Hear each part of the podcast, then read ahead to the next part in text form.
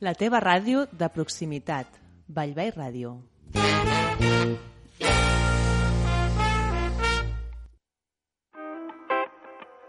Culturados, un programa de Negra Inmortal con José Rivas y Paco Atero.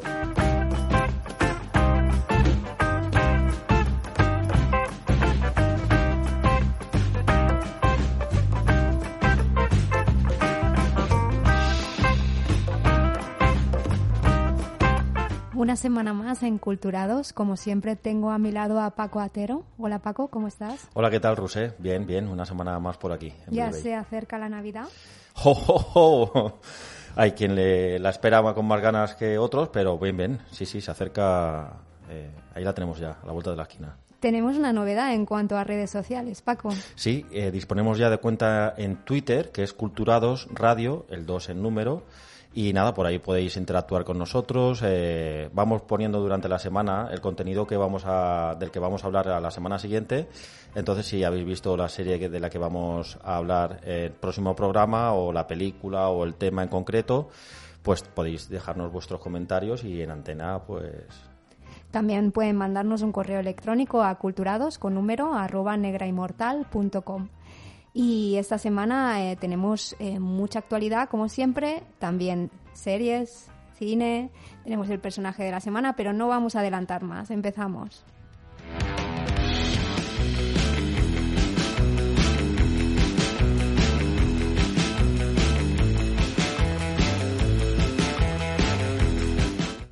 Empezamos con Anna Taylor Joy, que es la protagonista de Gambito de Dama, luego hablaremos de la serie, pero primero hablaremos de una noticia relacionada con ella y tiene que ver con sus ojos. con sus ojos y con el bullying que, que sufrió también en su época escolar debido, bueno, que se metían con ella por esta particularidad física y que le ha girado la, la tortilla, como podríamos decir, y lo ha convertido, pues, en, en, en una potencia, ¿no? En algo fuerte que, que puede que puede aportar, como así ha sido en esta serie, Gambito de Dama, donde se muestra de una manera espectacular, tanto en su por esa fisionomía, ¿no? Esos, esos Es ojos lo que tan le hace potentes. única.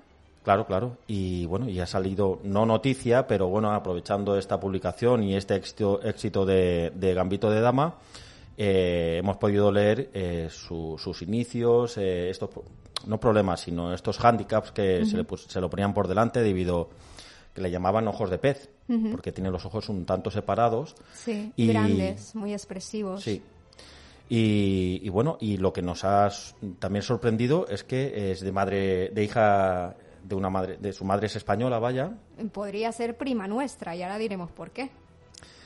Prima, pero prima lejana, Pero ¿o no? prima lejana, sí, sí, sí, pero podría ser prima nuestra. De hecho, porque- creo que su abuela eh, era catalana, pero con, con la guerra civil tuvo que irse a Zaragoza Eso es. y, y ahí es donde nació la madre de, de la actriz, de Anya Taylor-Joy.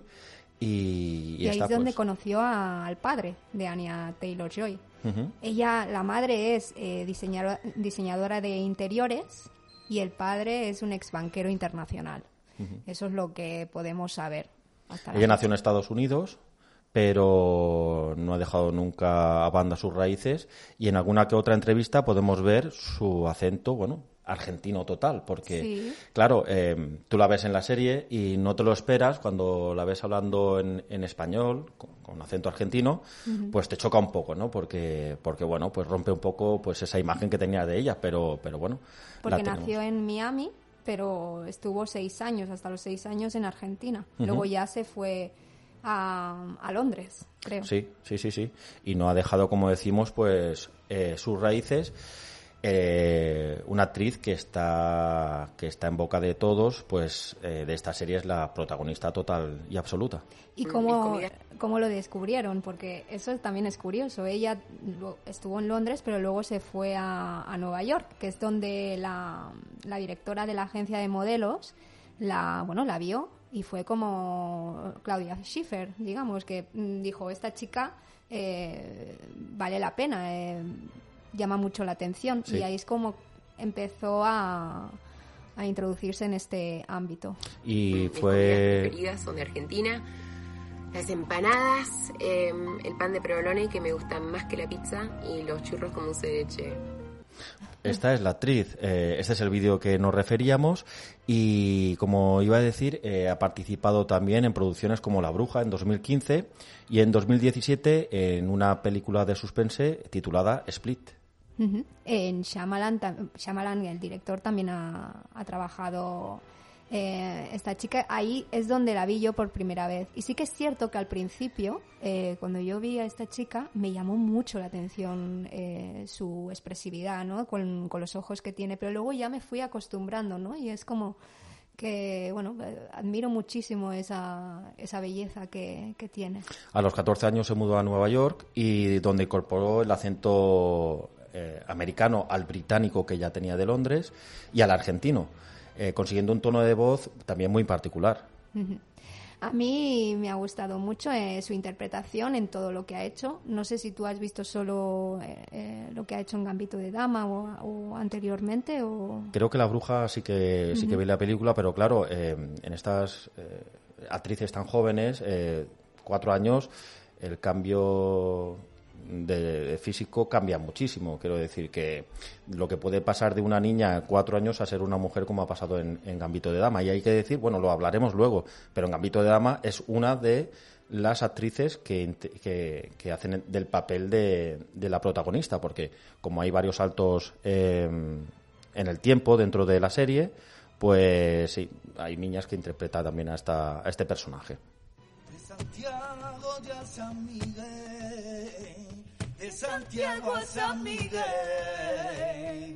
Iba yo parando línea por tu querer, por tu querer, por tu querer. ¿Alguien no se ha enterado de lo de Rafael Amargo? Seguro que habrá alguien, pero se va a enterar ahora. Ole. Bueno, la semana pasada detuvieron al, bailarín. Perdona, Ruse, este es el culebrón de la semana. Sí, sí, sí, sí, disculpa. Sí, teníamos que decirlo previamente, cierto, porque cada, cada semana intentaremos traer aquí un culebrón porque esto es un culebrón en toda regla. Cultural. Nunca vamos a alejarnos de la cultura como Rafael Amargo, que, que se conoce como un gran, un gran bailarín y coreógrafo y ha sido pues noticia en esta última semana pues la han detenido eh, por eh, supuesta organización criminal y tráfico de drogas. Que a ver, que yo, es que esto lo quería decir, lo tengo que decir porque es que estoy harta de escuchar presunto. Vamos a ver, presunto es, es, un término que está unido a la presunción de inocencia, con lo cual es incorrecto decir presunto. Hay que decir supuesto. Supuesto. ¿Vale? De ahí que tengamos que decir que es un supuesto delincuente. Eh, en el tema de la metanfetamina y además eh, como integrante de una banda organizada de criminal. Por metanfetaminas y también han, bueno, han inculpado o han introducido en este proceso a otras tres personas que entre ellas se encuentra su pareja y el asistente de producción. Todo esto ha sido eh, como previa a un estreno en, un teatro en Madrid eh, de su reciente estrenada, que al final la pudo hacer el, sábado pasado, eh, obra de teatro, o bueno, de, baile. Em, y a mí me choca un poco porque Rafael Amargo, una semana antes de, saltar este escándalo, había concedido una entrevista, la típica de entrevista de de revista del corazón o revista de lectura, semana, demás. Bueno, la concedió al diario Digital News y, eh, bueno, pues le hacían las, las preguntas retóricas, su alimentación equilibrada, decía él que mantenía su nivel de proteínas, de vitaminas, hacía ejercicio, cuidaba su físico y además, eh, vendiendo al hilo de, la anterior eh, noticia que decíamos de, los juicios, ¿no? los prejuicios del físico de los demás, nos dice Rafael Amargo que él se encuentra muy bien cuando va al colegio a recoger a sus hijos y ve a los demás padres que son gordos y calvos. Entonces, claro, eh, bueno, lo de gordos y mm, es, un, es algo despectivo y calvo es algo natural. Entonces, bueno, ahí, ahí denota un poco eh, la lucidez del bailarín. A ver, eh, ha salido también una noticia que es más reciente que esta, de la detención, que tiene que ver con uno de sus hijos, que puede ser que no sea su hijo biológico y que además sea de su mejor amigo. O sea, esto se añade a lo que, a lo que está pasando ahora él en este momento y que no es más que, también dice él, que es una campaña de marketing brutal para su, para su nuevo espectáculo. De hecho, yo lo que pensé, digo, joder, qué, qué, qué campaña, ¿no? Para poder promocionarlo. De hecho, en esta propia entrevista que antes me remitía, el titular es Soy bise- bisexual y moderno, pero también el más cateto del mundo y un, mo- y un poco machista. Lo bueno, tiene pues todo. lo tiene todo. Claro, no esperaba que le iba a saltar la policía detrás eh, en cuanto a estos delitos de narcotráfico y, y de banda criminal. Entonces se ha visto, ha aplazado ese estreno un día, era para el día 3 y al final eh, Yedra lo, lo estrenaron lo estrenaron el día 4, Yerma, perdón, y bueno, pues ha tenido todos los focos posibles, tanto positivos como negativos. Eh, yo me imagino, por ejemplo, que ahora saltara. ¿Tú conoces a Sergio Ramos? Eh, bueno, lo conozco, sí, es, es eh, mi primo lejano también. También. Pues ¿cuántos primos tienes tú, mi arma? Muchos. La Virgen. Pues yo me veo a Sergio Ramos diciendo, ole, ole, figura, bailao, torero, te voy a fichar para Madrid, porque tú igual das que recibe goles. Y te voy a poner en la banda derecha, de ultraderecha, y además mm, bien pegado a la raya, porque tú vas por arriba, para abajo, bien pegadito ahí a la raya. Yo me lo estoy viendo a Sergio Ramos eh, fichando a este personaje.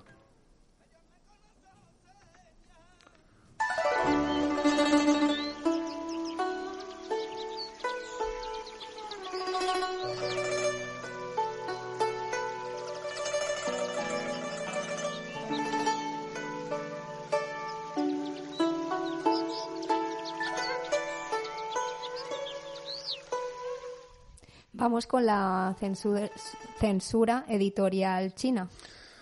Esto ya nos pone un poco de, de mal café, Rusé, porque nos enteramos que mm, es que no vamos para adelante, vamos para atrás. En China se conoce que, que gobierna un- el Partido Comunista chino y resulta que nos hemos, hemos conocido una noticia que hay una censura de libros, de, de libertad de expresión.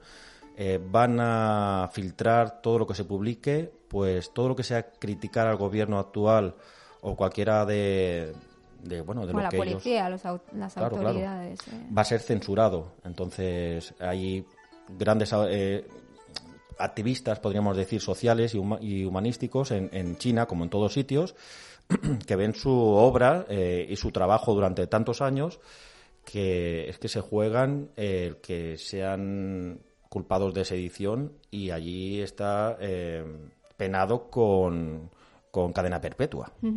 Por un lado tenemos la autocensura de los editores y por otro tenemos la, la- esto también viene de la Ley de Seguridad Nacional, que aquí con la Ley de Seguridad Nacional esta que, que aprobaron en junio puede ser eh, un atentado contra la seguridad nacional cualquier cosa, de hecho, ¿no? Porque es como muy amplia y bueno, se, se puede interpretar, interpretar como ellos quieran. Eh, por ejemplo, si se trata de obras políticas sobre acontecimientos recientes de Hong Kong, la palabra eh, revolución se debe sustituir por protestas. Ya ves tú, qué tontería, cuando todos sabemos lo que hay y lo podemos ver, ¿no? Digo yo. Por orden de las autoridades, los, libros han- los libreros han quitado de las estanterías de las bibliotecas públicas libros críticos con la política china. No solamente eso, sino que cualquier, como decimos, publicación que ellos tachen como libros ilegales eh, va a ser eh, retirada y además eh, mm, sancionada por parte a, través de, o sea, hacia, hacia el autor con unas penas que, que, bueno parecen que sean de otros siglos. Sinceramente, yo creo que estas noticias eh, como Esto es como un Fahrenheit 451, pero descafeinado, ¿no? Aquí no se queman los libros, pero bueno, y no está prohibido leer, ni pero de alguna forma nos, nos arrebatan esa, esa libertad de expresión que, que podemos tener. Como tú decías antes, eh, o se autos- autocensuran los propios autores o te lo censuran el gobierno, el gobierno de China. Eh, para no caer en este en esta censura, pues claro, tienen que, que cambiar un poco el tema eh, y sobre todo la denuncia que pueden hacer en estos escritos. Y si no, siempre les cabe la oportunidad de eh, recalar sus obras en esa biblioteca de libros prohibidos, ¿no? Que hablábamos hace poco tiempo, Sí. que creo que era en Suecia Sí, sí, sí. pues esos libros que no sean modificados acabarán en esta biblioteca.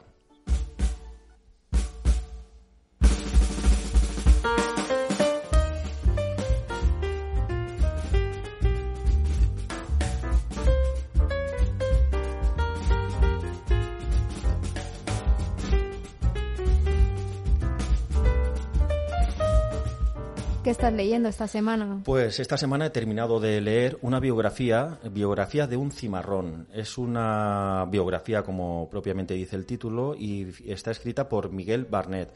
Trata sobre la vida de Esteban Montejo. Y cuéntame un poco. Pues esto es, eh, nos remontamos a más de 100 años. Este libro está publicado en, en su formato original en 1966 y fue un trabajo de tres años de documentación del autor, eh, ya que allí en Cuba eh, estuvo documentándose y vio que habían varias personas, varios ancianos que pasaban de los 100 años.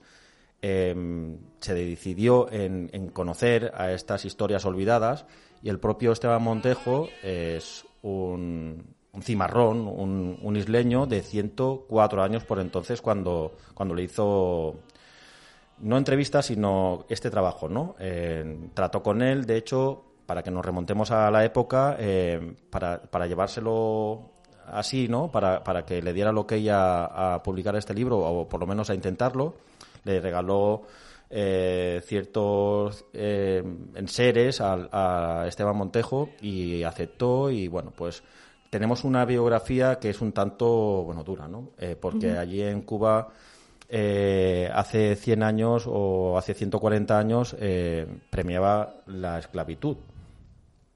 Este Esteban Montejo nació esclavo de padres de madre esclava de origen francés y, allí funcionaba el sistema, bueno, eh, vivían en unos ingenios que se le llaman y de esto dentro de estos ingenios en unos barracones que vivían todos apilados y de una manera infrahumana. Eh, se dedicaban al cultivo de la caña de azúcar y, bueno, pues eran atados, eran eh, fustigados con cuero, que le llaman, que es un cuero de vaca, y le, sacaban la piel a tiras con, estos latigazos. Y cimarrón es eh, cualquier esclavo que tenía el alma libre, que quería buscar la libertad. no todo el mundo lo intentaba, pues se jugaba en la vida, porque si intentabas escaparte y, no lo lograbas, pues te mataban, mm. tal cual.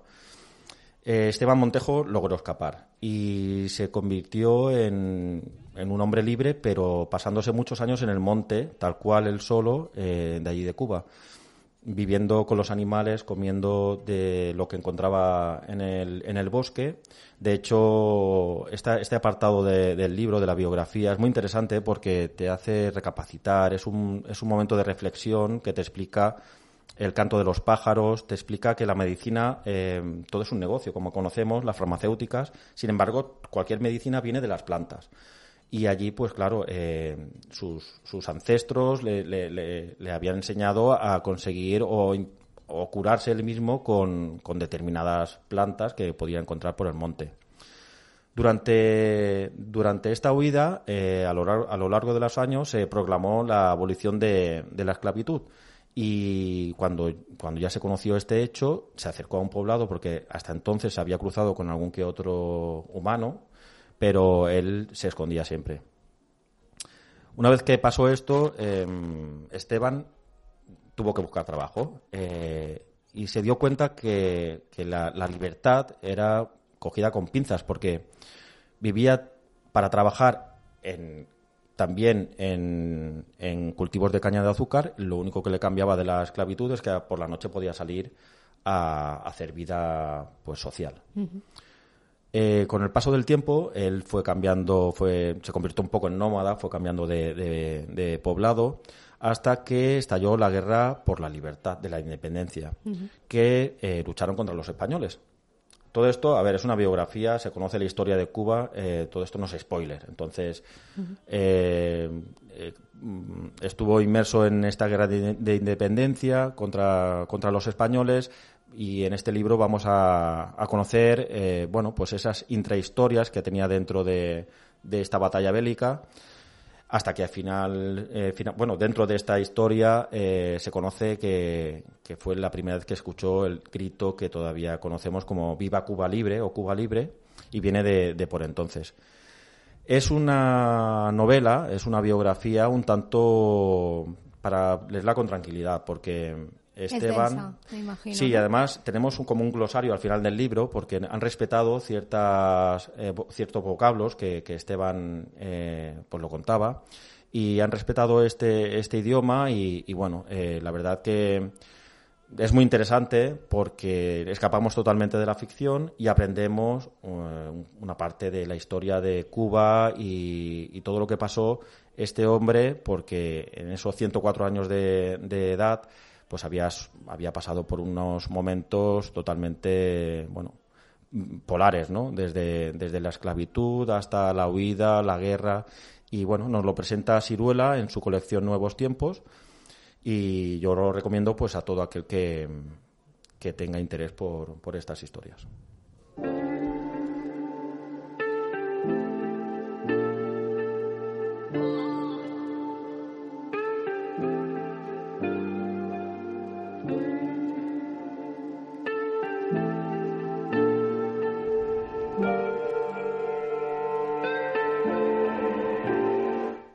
El personaje de la semana es Rosy de Palma, que nació el 16 de septiembre de 1964 en Palma de Mallorca. Ahora mismo tiene 56 años.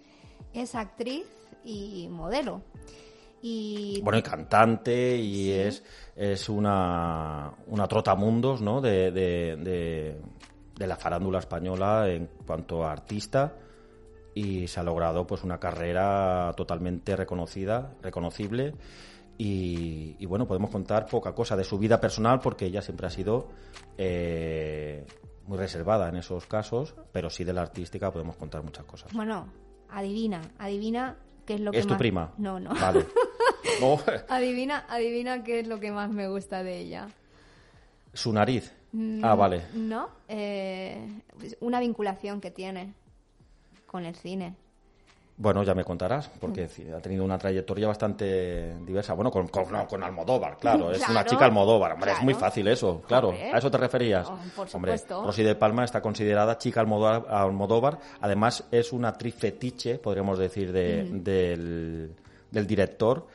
Eh, y bueno, cuéntanos cómo fueron sus principios. Bueno, porque ella trabajaba en ese momento, eh, bueno, se introdujo en lo que era la movida madrileña. y- Bueno, que ella venía de Palma de Mallorca y tenía un grupo de música que tampoco Sí. era mucho, no tenían tampoco, no eran muy conocidos y se trasladó a Madrid, ¿no? Viendo que no se podía ganar muy bien la vida como cantante, llegó a Madrid, estuvo trabajando como camarera, además hacía Ahí. algún bolo Ahí es donde conoció a Almodóvar, allí. en el mundo este nocturno de la movida. Y ahí es donde Almodóvar, bueno, pues ya, ya contactó con ella para que empezara a trabajar, ¿no? Eh, y yo tengo un plano preferido de Rosy de Palma y no es de las eh, primeras películas de Almodóvar, es de una de las últimas de Julieta, cuando, bueno, para quien la haya visto, cuando está ella en la, en la casa y le hace, Almodóvar le hace un plano totalmente frontal y centrado. Esa expresión y esa forma de hablar que tiene ella, mm, es que mm, hay pocas imágenes de, del cine en general que te impresionen tanto y es por su expresividad y por su, bueno, por su fuerza, ¿no? Hay que decir, como nos hemos referido varias, en varias ocasiones ya en este programa, eh, que ella pues sufrió de, de, de las risas de sus compañeros de cuando era pequeña por, por esa nariz, porque es prominente. Eh, y hasta ella misma se dice que, que tiene la cara un tanto asimétrica fisio- eh, en cuanto a fisiología, pero eh, lo utilizó como arma de doble filo, pues eh, bueno, llegando a ser hasta modelo, viajando a Los Ángeles, a, Para a Nueva York. Jean-Paul Gaultier, Sí. creo. Y, y, bueno, su primera película destacada con Pedro Almodóvar, eh, Mujeres al borde de un ataque de, Sí, sí. de nervios. Fenomenal esta película, a mí me encanta. Eh, está con Carmen Maura. eh, Antonio Banderas, María Barranco. Sí, sí, sí. Y luego eh, tengo entendido que, que ella cuando tuvo sus dos hijos, como que eso fue el detonante para que se alejara un poquito de, de todo este mundo, ¿no? Y, estuvo viviendo en, en París. De hecho, en Francia es, es un personaje relevante. Sí, porque aquí le costaba encontrar trabajo. eh, madre soltera, se separó de- del padre de sus hijos muy, muy pronto y viajó a París buscándose la vida y allí fue reconocida, fue, no sé, muy valorada. eh, de hecho, creo que es amiga íntima de la alcaldesa de, de París. y llegó sin saber nada del idioma eh, y ya pues tiene su apartamento en París, es francófona y ha recibido varios premios eh, por parte de la crítica francesa cinematográfica. Y otro dato curioso eh, es que la otra semana estábamos hablando de Rosalía y ella en, en 2018 participó en este álbum del mal, del mal querer de Rosalía y eh, interviene en un recitado en el sexto tema que es preso. O sea, que, creo que ya ha vuelto a España y está, está trabajando aquí. Vive en Majadahonda, pero bueno, es que ha participado también en videoclips de, George Michael, eh, como tú dices, de Jean-Paul Gaultier, también ha sido modelo y, eh, bueno, ha sido también nominada en, en, los Goya. de, y la verdad que su, su periplo como, como, artista en España eh, está todavía en vigor, quiero decir que sigue trabajando. Oye, te voy a contar una anécdota. Así, en plan, parezco la abuela del visillo o el, no sé, o algo así, pero vinculada a, a mi propia experiencia. Porque yo eh, trabajé de eh, vigilancia no uniformada en, en Cibeles, en la pasarela Cibeles, y te lo juro que la tuve a, a un metro. O sea, estaba yo eh, haciendo de seguridad, porque se hace seguridad así para que no salga gente a manifestarse en la, en la pasarela, y salió y tiene una presencia, esa mujer, increíble. Y esta es mi, anécdota. Muy bien, pues muy interesante. De hecho, bueno, pues debido a su estatura eh, y tiene un cuerpazo Rosy de Palma, la verdad que creo que también Pedro Almodóvar, cuando, las, las películas donde ella trabajaba, que trabajaba con ella, no permitía que las maquilladoras le maquillaran ni el vestuario le eligieran la ropa, sino que dejaba rienda suelta a Rosy de Palma que ella misma se maquillara, que ella misma eligiera la indumentaria que quería llevar en cualquier momento, porque era un plus, era, era sumar al proyecto eh, pues un toque de calidad como ha sido reconocido el gusto de Rosy de Palma por, por este aspecto.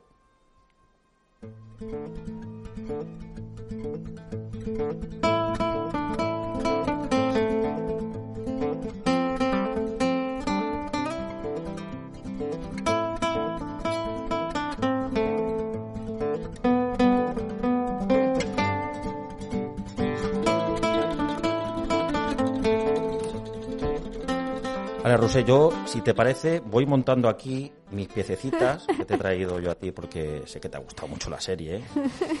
Y vamos aquí Me ha traído un ajedrez. Todo lo que hemos aprendido en Gambito de Dama. Esto es, ha, sido sorpresa, yo no sabía nada, ¿eh? Lo que hemos aprendido, eh, todas las miles de partidas que hemos visto viendo la serie, los movimientos, la velocidad en los movimientos.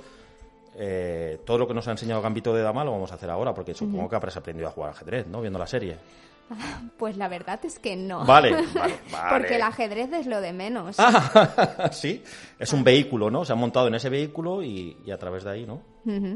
Eh, estábamos hablando de Anya Taylor Joy al principio, eh, de Gambito de Dama, de esta serie que ha sido, bueno, eh, top en Netflix.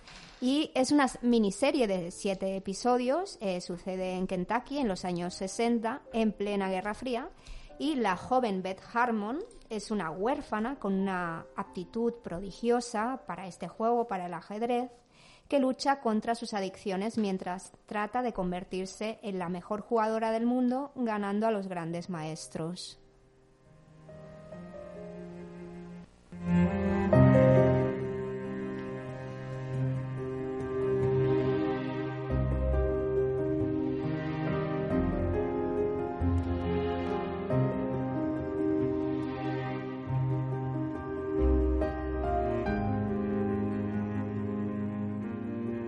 Yo sigo aquí a lo mío, es que tiene 68 casillas el tablero de ajedrez. Esto tiene piezas por un tubo. Entonces, yo he aprendido un montón viendo la serie, ahora te voy a explicar. Porque Gambito de Dama, de Dama es una apertura del ajedrez. No nos muestran lo que es la apertura del Gambito de Dama, pero sí la vamos a sentir muchas veces como enrocarse, como la, la defensa siciliana y sobre todo ajedrez vamos a ver en todos los capítulos. Tú que sabes jugar bien al ajedrez, te voy a preguntar, ¿está bien documentada la serie o hay algún momento en el que dices, mira, no me lo creo esto? Hombre, a ver, los movimientos no vamos a, conocer bien eh, lo, que hacen, ¿no? Porque se, no se fijan realmente en, las partidas en sí. Pero sí de la historia y, y bueno, podemos ver a una niña, una niña poco raruna, ¿no? Podríamos decir, eh, porque eh, hay un accidente de tráfico donde fallece su padre. Eh, hombre, raruna no. No, no, su padre no. Su madre. Su madre. Su madre, perdona.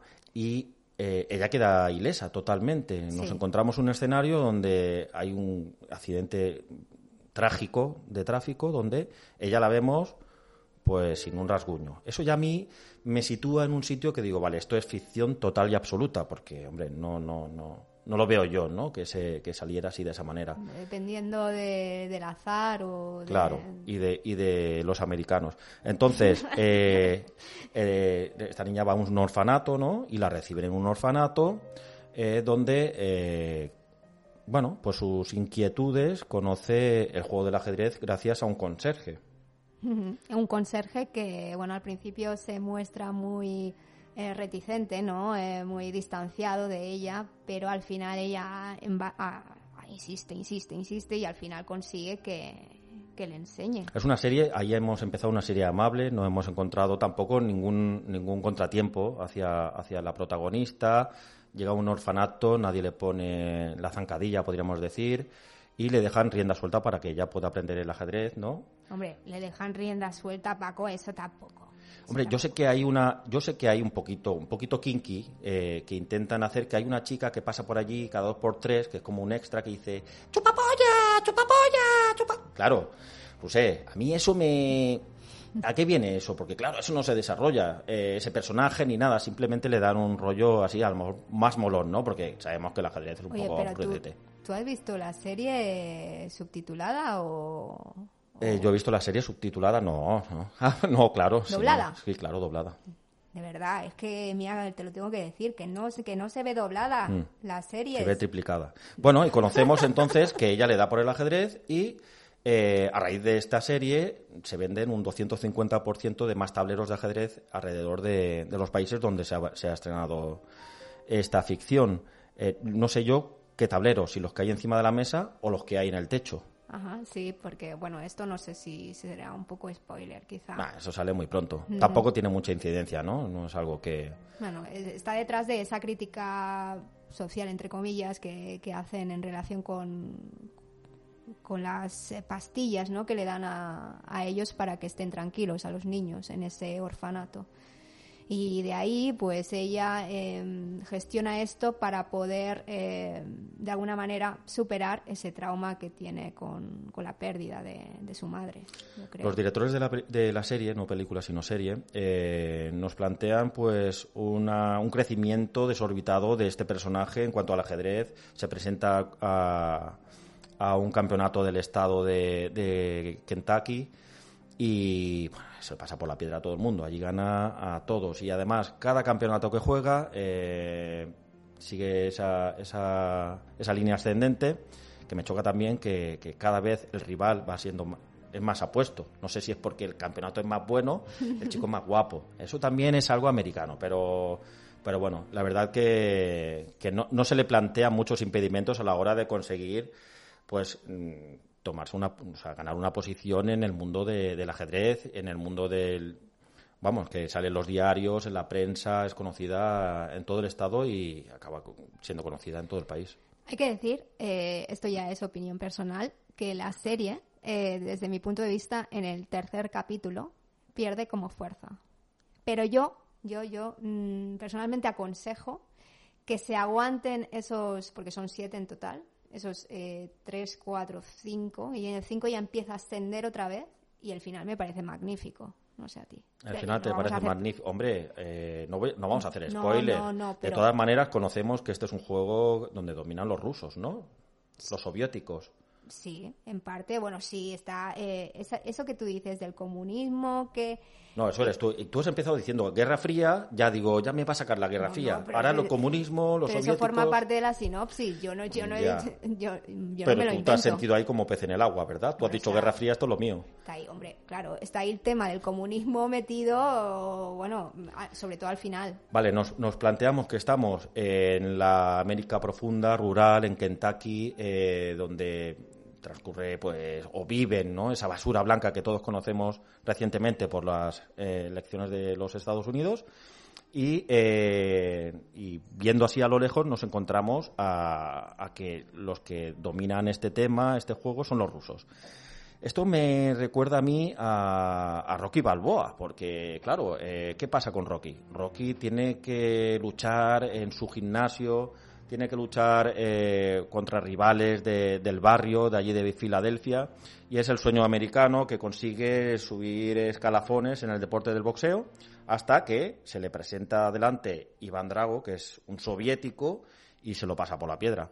Entonces, eh, después de tantos años, podemos ver una historia eh, que sí que tiene su encanto. Además, eh, nos encontramos unos escenarios, una fotografía idílica de los años 60, donde todos los colores son pasteles, los tonos son muy amables. eh, además, está muy bien caracterizada tanto en el vestuario como, como en los coches, en los edificios y en los propios personajes. La verdad que, que a mí me ha gustado ese tema. Lo que no me ha parecido o no me ha traído tanto, pues es eh, esa benevolencia, ¿no? Eh, a favor de, los mismos de siempre, ¿no? De, los americanos. Sin lugar a dudas, ha sido una serie eh, que, está marcando tendencia. De hecho, desde, desde su estreno no ha bajado desde el puesto número uno y creo que es la miniserie más vista de la historia de Netflix. Men are gonna come along and want to teach you things. Doesn't make them any smarter. You just let them blow by, then you go on ahead and do just what and how you feel like. Someday you're gonna be all alone, so you need to figure out how to take care of yourself. Tell the readers of life how it feels.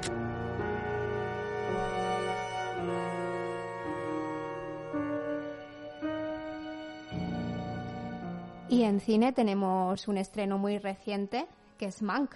Un estreno que estábamos esperando en candeletas, ¿no? Eh, llevamos ya esperando que llegara esta nueva película de, de un gurú tuyo. Sí, David Fincher. El guion es de su padre ya fallecido, Jack Fincher, y es un biopic sobre Herman Mankiewicz, que es guionista de Ciudadano Kane, que repasa el proceso de rodaje de la obra maestra de Orson Welles, dirigida y estrenada en 1941. La película toma como base un guion escrito por Jack Fincher, como hemos dicho, antes de, do- de- de morir, que fue en 2003.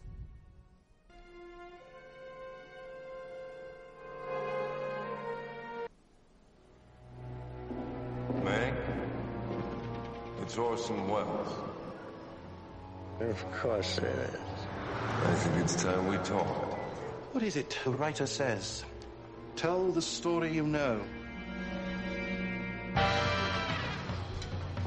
Hello, everyone. Make yourself to home, Mr. Mankiewicz, or shall I call you Herman? Please call me Mank. Mank. Mank. Mank. Mank. This is Herman Mankiewicz, but we're to call him Mank. Mankiewicz. A mí eh, voy a empezar así eh, por lo claro. A mí me ha encantado la película, o sea, y además la propuesta la veo muy acertada después de, de la última de Tarantino, que fue una oda al cine en Hollywood. Esto también es un, es un homenaje a, a Ciudadano Kane y a lo que hubo en, el, en la trastienda, ¿no? Lo que hubo antes de, de esa película o la formación de, de esta película que nos habla de, de un personaje que era el guionista o que- co-guionista, que eso lo descubriremos bueno, es- estamos hablando de una historia real también. Sí. Entonces ya sabemos que el Oscar de Ciudadano Kane fue eh, para dos para dos guionistas, que en este caso es eh, Herman Mankiewicz y eh, Orson Welles. y Orson Welles. Entonces, podemos ver la historia, eh, cómo se forjó esta película, este guion sobre todo, porque nos plantea Orson Welles, em, perdón, eh, David Fincher, nos plantea em, la vida de, de Mank, que lo vemos postrado en una cama, eh, construyendo este guion eh, que ap- apenas du- a duras penas, no apenas duras, sino a duras penas, que no es lo mismo. Hay cosas que si la- la- la- le das la vuelta no te quiere decir lo mismo. Eh, bueno, eh, va contra reloj, va contra reloj hasta que el punto que el propio Orson Welles va detrás de, de Mank presionándolo para, para conseguir este, este trabajo, ¿no? Para llegar a tiempo. Pero eh, esta película va teniendo sus flashbacks. Oye, yo voy, voy a decir una cosa y los cinéfilos se van a llevar las manos a la cabeza, mm, pero lo tengo que decir, lo siento mucho. A mí, Ciudadano Kane, no es una película que me guste especialmente. Y entonces ya partiendo de eso, mm, ya eh, cojo la película. De hecho, vi la película y aquí también me van a matar porque es una favorita para los Oscar, eh, porque la dirigía David Fincher, porque a mí David Fincher me encanta. Pero ahí tampoco veo a David Fincher en esa película en Mank. Creo que es una película, por otro lado, mm, y aquí también me van a matar, pero siento presuntuosa. Porque hay muchas cosas que eh, yo creo que una película en general se tiene que entender todo, ¿no? Eh, y hay cosas que a lo mejor te pierdes. Porque Es una película un- exigente. Es una película exigente porque eh, te están planteando la historia de los Estados Unidos. Las elecciones de 1934, Mm. republicanos contra demócratas como siempre, eh, y vemos el mundo del cine, eh, todas las, produ- las productoras importantes cómo se decantaban para un lado o para otro. Y es que estas productoras eran muy importantes para, la, para el destino del país, ¿no? para la decisión en los votos. Podemos ver como, como la productora, eh, no recuerdo qué era, la de... La de Mayer, ¿no? la de Mayer, Ujú. cómo amenazó de abandonar Hollywood y marcharse a Florida si no tenía lo que, lo que ellos querían. Entonces sí que es cierto que es una película exigente, eh, pero lo que te están contando todo es aprendizaje, porque vemos, eh, bueno, pues esas comidas de, de esa gente importante de la zona. Eh, la verdad que hay ciertas cosas que sí que son fidedignas, que son basadas en hechos reales, Sí. y hay otras como, no sé, algunos personajes que sí, sí que son ficción. Yo realmente eh, era una pregunta que te quería hacer. Si esta película la veías eh, con la mano de David Fincher, ya las ya No. la has contestado. No, fíjate que, eh, de hecho, he hecho un repaso esta, esta mañana eh, para un poco estructurar eh, las películas en mi cabeza, ¿no? De las que me gustan y demás. Y fíjate tú que a mí las que me gustan más, eh, por ejemplo, son el Club de la Lucha, Seven, Seven sobre todo es mi favorita. Y bueno, pero por otro lado también está el curioso caso de Benjamin Button, Perdida, que es de la adaptación de Gillian Flynn, Zodiac, que es del asesino en serie, eh, y Los hombres que no amaban a las mujeres. Y creo que es un director que se le da muy bien dirigir adaptaciones de libros. No sé por qué. Bueno, este- esta pero es una adaptación de, de un libro. Sí, No, esta no es una adaptación, era la de Gambito de Dama. No, no, pero que es cierto que lo que estás diciendo, hombre, nos encontramos, es una película en blanco y negro, una película que está basada en la década de los 30-40 en Estados Unidos, con una importantísima carga histórica, político-social del momento en, en América y la verdad que, que, bueno, para, para todo amante del cine sobre todo, porque podemos ver cómo eh, el cine pasaba de ser un cine sin guion, sin, sin un cine mudo, a tener diálogos y apostaron por Mankiewicz en ese momento eh, y algunos que otros guionistas y podemos ver ese salto ¿no? en, el, en el mundo cine- cinematográfico de, de Estados Unidos que no es poca cosa.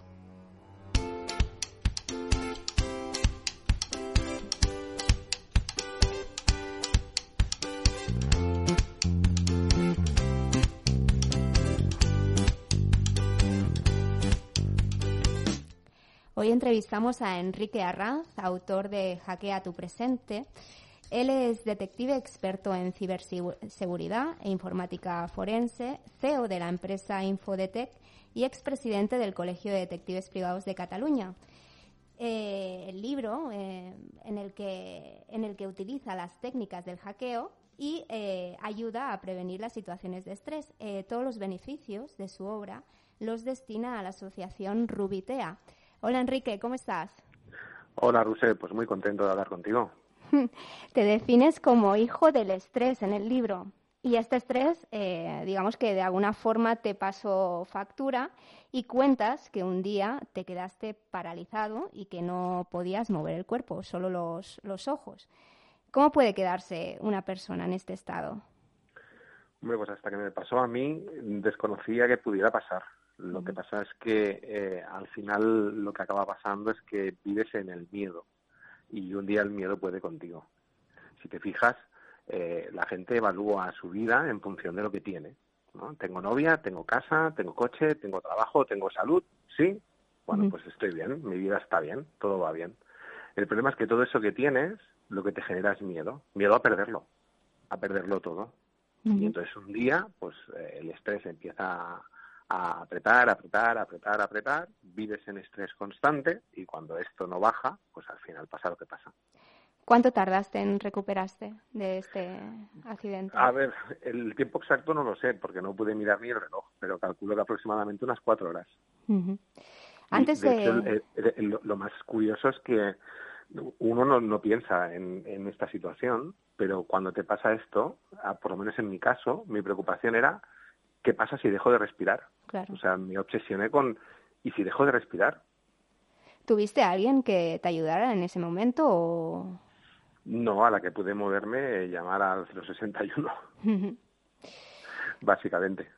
Antes de estudiar investigación privada eh, y empezar a ejercer de detective, eh, trabajaste muchos años de, de portero de, de, discoteca. Entonces, eh, claro, ese, ese es un mundo en el que, en el que estabas antes. Eh, en realidad nosotros lo desconocemos en general. Cuéntanos un poco cómo es. Bueno, el, el ocio nocturno fue una vía de ingresos para mí importante. Tenía su parte positiva porque trabajaba en fines de semana y, y, cuando la gente trabajaba en horario normal, pues en ese horario yo tenía fiesta y me sentía hasta, hasta un privilegiado.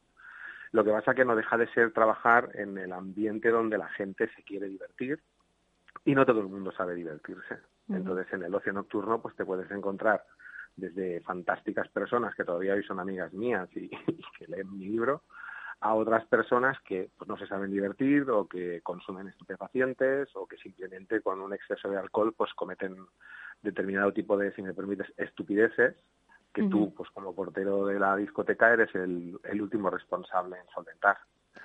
Y si vamos más hacia atrás, porque esto es una experiencia posterior a la, a la que te, te indico ahora, eh, también tuviste una experiencia bastante estresante al hacerte cargo del bar de, de tu padre cuando eras muy joven, ¿verdad? Sí, eh, yo en, en, eh, siendo bastante joven me encontré con que quería hacer la carrera de ingeniería informática, ya había decidido matricularme y a mi padre por esas fechas, pues eh, cuestiones de la vida le dio un, un infarto. Y ese infarto pues lo dejó bastante mal porque de hecho tienen que ponerle unas cánulas dentro de dentro de las de las arterias que van al corazón y a mi padre le pusieron ocho seguidas imagínate uh -huh. el tipo de infarto que le dio entonces durante mucho tiempo él no se podía ocupar del, del bar y me tuve que ocupar yo pero claro muy joven muy joven me veía yo negociando con proveedores y con y con uh -huh. personas que, que bueno fue, fue bastante complicado y más el, el hecho de que tu padre vea que, que, que, él no se puede ocupar de algo y que su hijo, con lo joven que era yo en aquella época, tenía escasos 16 años, no llegaba. Enrique, pues claro, es, para él era muy fuerte. Esto que nos cuentas, eh, bueno, es más que nada para, eh, sobre todo para ponernos en contexto, eh, para exponernos tu background, pero ¿cuál fue el detonante para escribir este libro? ¿Lo escribiste durante el confinamiento? Pues eh, el libro lo escribí durante el confinamiento, pero el detonante fue que colectivo explicando esto que explico en el libro. Y la verdad es que cuando lo hice pensé que, al, al, terminar, pensé que todo el mundo creería que yo estaba loco. Pero me encontré con todo lo contrario, con absoluto apoyo de los compañeros y diciéndome que, ostra, que, era una pena y que tendría que ir a más. Y el detonante final fue en enero de este año cuando falleció mi padre, que yo le había dicho que iba a escribir el libro y falleció sin haberlo escrito. Entonces, en el confinamiento decidí que esto era una duda pendiente y lo escribí. Bueno, no vamos a destripar mucho el libro, pero también es una carta de amor hacia tu padre. Sí, totalmente. Ahí, no, sí, no, no, no, me importa. Eh, piensa que lo podemos destripar un poco. Entre otras herramientas, eh, incluyes el poder del tiempo presente, que es el ser capaz de centrar la atención de alguna manera en el aquí y ahora. Yo, eh, sinceramente, eh, bueno, pensé mucho en ti el otro día cuando terminé el libro, porque, y además mal, me pensé mal, digo, porque me metí en la ducha y no era capaz de, mantenerme en el presente. Estaba todo el rato pensando en cosas o bien del pasado o del futuro. ¿Cómo podemos conseguir ese, ese contacto directo con el presente? Hombre, lo, primero es, es no, no despreciar. ¿Vale? Porque normalmente lo que hacemos es despreciar el presente, pero de forma muy sutil. ¿Y cómo es esto? Pues no siendo consciente de él. Y esto lo que, es, lo que se pide del presente es vivirlo, no corregirlo. Entonces, la primera manera de tú poder vivir en tiempo presente es no pasarte la vida pensando en corregir lo que está pasando. La vida es como es, las cosas pasan como pasan, y cada vez que tú intentas corregirlas, lo único que haces es pensar en el pasado, para tus experiencias que has tenido en el pasado, e intentar utilizarlas para corregirlo, y en el futuro, porque lo que tú quieres es controlar lo que pasa ahora. Pero la realidad es que tú solamente vives en el aquí y en el ahora. El pasado, cuando lo vivías, era en el aquí y en el ahora por mucho que lo quieras recordar. Entonces, yo creo que la única forma de estar en tiempo presente es primero valorar tu vida, valorarte a ti, mirarte tú hacia adentro y simplemente entender que la vida es lo que es, de forma objetiva y sin juzgar. De hecho, si te fijas, normalmente solo somos capaces de ver la vida desde nuestros ojos. Y alguna, en alguna ocasión hacemos un esfuerzo y la vemos desde los ojos de los demás pero nunca, nunca, nunca vemos la vida desde los ojos de la vida. O sea, tal cual es.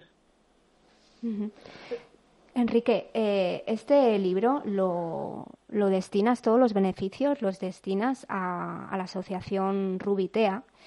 Eh, de hecho, tienes una vinculación muy fuerte porque al poco tiempo de que naciera tu hijo, recibiste, digamos, otro de los golpes ¿no? Eh, de la vida porque le diagnosticaron un trastorno del espectro autista.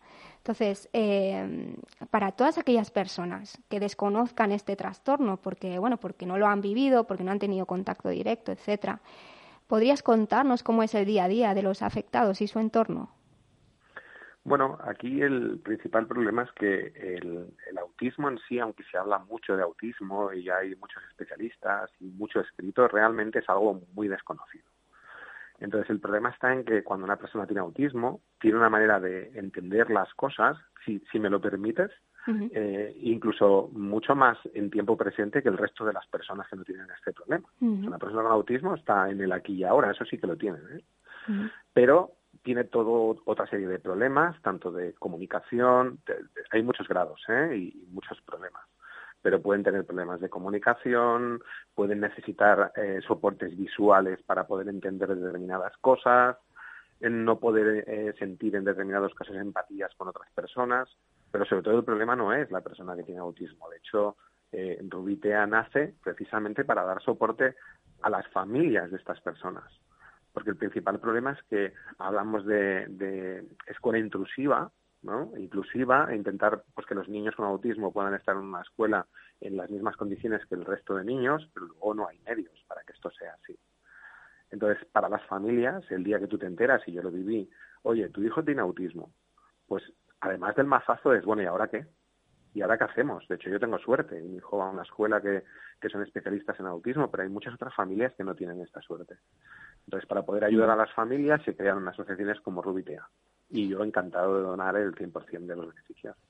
De acuerdo, Enrique, pues se nos acaba el tiempo. Es una pena porque es muy interesante todo lo que nos puedes contar en relación con Hackea tu presente e invitamos a los oyentes que lo busquen, que está editado por Letrame y tienes tu propia página web. Muchísimas gracias, Enrique. Pues gracias a vosotros.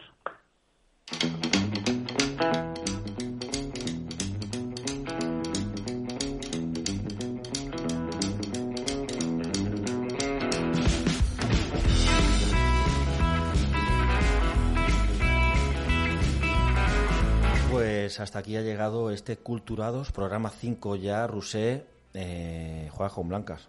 Ah, eso, eso, sí lo habrás pillado de la serie. Bueno, ahora me Con blancas nos plantean en la serie que tienen la partida ganada. No, con blancas puedes, puedes abrir. con puedes negras abrir. no. Con negras no. Puedes abrir. Vale. Estos son los peones. Puedes bajar de un. No, pero no me chafes la mía.